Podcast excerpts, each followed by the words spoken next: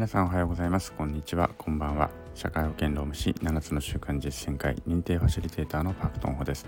この番組では MBA× 社労士 ×7 つの習慣で得た学びから日々の元気と一歩の前進に役立つ話をお伝えします。皆さんいかがお過ごしでしょうか？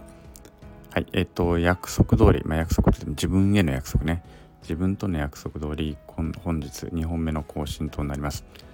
昨日ねちょっとあの毎日更新と言っておきながら昨日更新できなかったので今日2本やることであの帳尻を合わせていこうという魂胆であります。はい。まあそのぐらいのね何だろうちょっとハンドルの遊びみたいなものもうんとあってもいいのかなと。自分のね目標まああんまりあのー、ねストイックにやっちゃうとちょっとしんどいので、まあ、たまにこういうまあ、そのぐらいの帳尻合わせぐらいは OK よみたいな感じでやっていきたいなというふうに考えてるところなんですけども。えっと、まあ、昨日と今日の1回目はネルソン・マンデラさんのねお話をしました。グローベスの起業家リーダーシップという授業でケースとしてまあ今出てきたネルソン・マンデラさんについて、まあ、ネルソン・マンデラから何を学ぶのかということですね、まあ、こんな話を今ずっと続けております。でねあのやっぱりちょちょっとね話しながら思ってるのはすごく難しくて私やっぱりね重ねるところもたくさんありで重ねる重ねつつうんとマンデラの言っていること言ってきたことが理解はできつつもやっぱり自分の中でまだうんそれでいいのかとかなんとなくあのまあちょっと反対反対意見まではいかないんだけどもちょっと腑に落ちないとか、まあ、そういったことがあってですねちょっと喋るのがすごく難しいんですよね。なのであのー、まあ実は授業で求められている学びはあまりそういうところではないんですよ。差別がどうのとかあんまりそういうところではなくてえっと、前回の放送で話したなんで27年間信念守れたのかとか逆境って結局人間にとって何なのかとか、ね、そういう話なわけですね、ま、その授業が意図している学びというのは。なので別にそのなんかねその世の中の不条理に対して何か許さ何かその相手を許しなさいとか言ってるわけでもないしそういうなんかちょっと宗教チックな話でもないのであまりそこを考える必要はないのかもしれないんだけれどもどうしてもちょっとねそっちに目がいってしまってなかなかうまくあの自分の考えをまとめられない。なので、まあ、ちょっと最後ねもうあんまりこれキリがないのでずっとやっていてもまあとにかくとにかくこのなんで27年間も信念守れたのかっていうのは前回お話しした自分が人生の主人であるということをしっかりと自覚ができていたから本当にそれが分かっていたからであろうということとあと他にどういうことが学べたのかというと、ね、逆境っていう時に何が大事なのかっていうことですね。で逆境っていう時にやっぱりいろんな人の支えがまずあるよねっていうこと仲間とか家族の支えっていうのがあったりとかあとは自分自身がよりよく生きたいという欲求が必ずあるよねとそれ捨てちゃダメだよねって思うことということとかあと時に時間も味方してくれるよねっていうことですね。まあ、時間が経たなければ解決しないことっていうのももしかしたらあるかもしれないし時間があったったからこそ長い時間があったからこそそこで自分の何て言うのかなうん神経を研ぎ澄ますことができたりとか余計な自分の欲であったりとか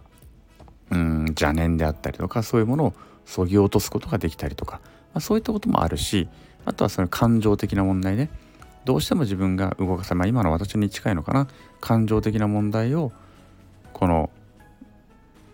何て言うのかな。うん感情からそれを感情にとらわれるのではなくて感情にとらわれて動自らが動けない状態にするのではなくてそれが時間が経って感情が溶けていくことで新しい一歩を踏み出せるような、まあ、こういったところでそういったところをまあうまくね自分の中で理解しつつ逆境というものを乗り越えていくことが可能なのかなというのがまあ2つ目の学びなのかなと。それから、えー、と3つ目の学びとしては自分の大きな目標ね自分の大きな目標、まあ、マンデラの場合は民主主義を守るっていうのが、ね、民主主義とか守り差別をなくすっていうのが大きな目標だったわけなんですけどもそのために自分のちっちゃなこだわりっていうのは一旦脇に置くってこともありなのかもしれないということですね。マンデラの場合民主主義とか黒人差別というものがなくなればいいのであってそのための自分の中の小さなこだわり例えば個人的な恨みとか。そうしたことは一旦脇に置いて大事のためにね。大事のためにあその生じのために大事を犠牲にしない。ということも大切なのかなというふうに思います。ここも実はちょっと私の中ではどこまでそれをかん、うん、考えていいのかっていうのがちょっとわからないところがあってあんまりあのはっきりとは言えないんだけれどもただでも自分の中の大きな大事大事が大事があるんであれば自分の中の生じであれば一旦脇に置くこともありなのかなというふうに思っております。ただ一方で自分にとっての生じが実は他人にとっての大事かもしれないという視点は絶対に捨てたくないなと。ね、あの大きい目標のためにそんなちねあの細かいことはもう全部あの犠牲にしていくっていうことではまあまあそれが大事な時もあるんだけれどもその生じが他人にとっては大事な時もあるじゃないですか。こういったところっていうのは常にね、あの自分としてはやっぱりしっかりと見きあの何て言うのかな大切にしてあげたいなと他人の大事っていうものをねなのでここはうまくバランスを取れるしかないのかなと思いつつ、まあ、いずれにせよね自分自身の目標とか大きな本当に成し遂げたいことのために自分の小さなこだわりであればそれは思い切って捨て一旦脇に置くとか思い切って捨ててしまうっていうこともありなのかもしれないということをねあのちょっと考えるところでありました。はい。まあそんなところをねあの、まあ、今回のその授業の中で取るべきそのねあの切り抜くべき、まあ、切り抜いてあの学ぶべきところっていうのはそういうところなのかなというふうに私自身は思っています。他の点はちょっとまだね本当に本当に申し訳ないですけどもなかなか自分の中でまだまだしっくりと言語化できない部分がたくさんあります。はい、うん、例えばねこの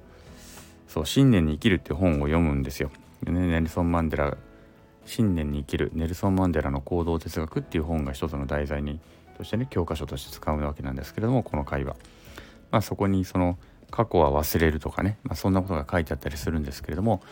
うんそれが私が私にとってはそれが正しいことなのかどうなのかっていうのはちょっとやっぱりわからない、うん、なんか忘れてはいけないことってたくさんあるしそんな簡単に忘れられないと思うし過去は忘れようっていうのはやっぱりどちらかというと強者の理屈だよなと。思うところもあったりとかします。はい、なので強者です、まあ、要するに例えば殺人犯がもう過去のことは忘れろよって言っているようなものじゃないかと。ね、もしそれうんともしくは殺された側がの家族が過去のことはもう忘れようって言って